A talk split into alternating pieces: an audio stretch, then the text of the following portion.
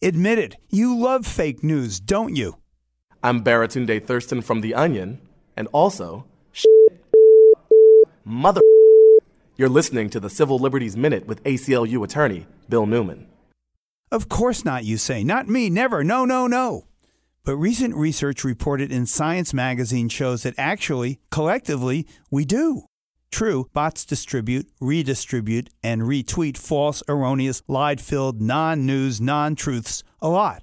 But the prime culprits are not necessarily the bots, but rather people using their social networks.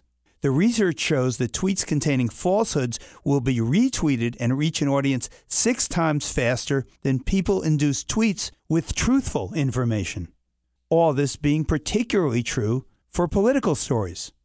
The fundamental reason, perhaps, is understandable. A Twitter user receives information that surprises or disgusts him or her, which elicits an emotional response in a retweet without time for reflection on the accuracy of the content.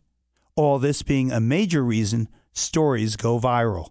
Technology, you will recall, was supposed to be liberating, but unfortunately now it often imprisons us in news cages of our own making. As the Pogo comic strip put it years ago, we have met the enemy, and he is us. The Civil Liberties Minute is made possible by the ACLU because freedom can't protect itself.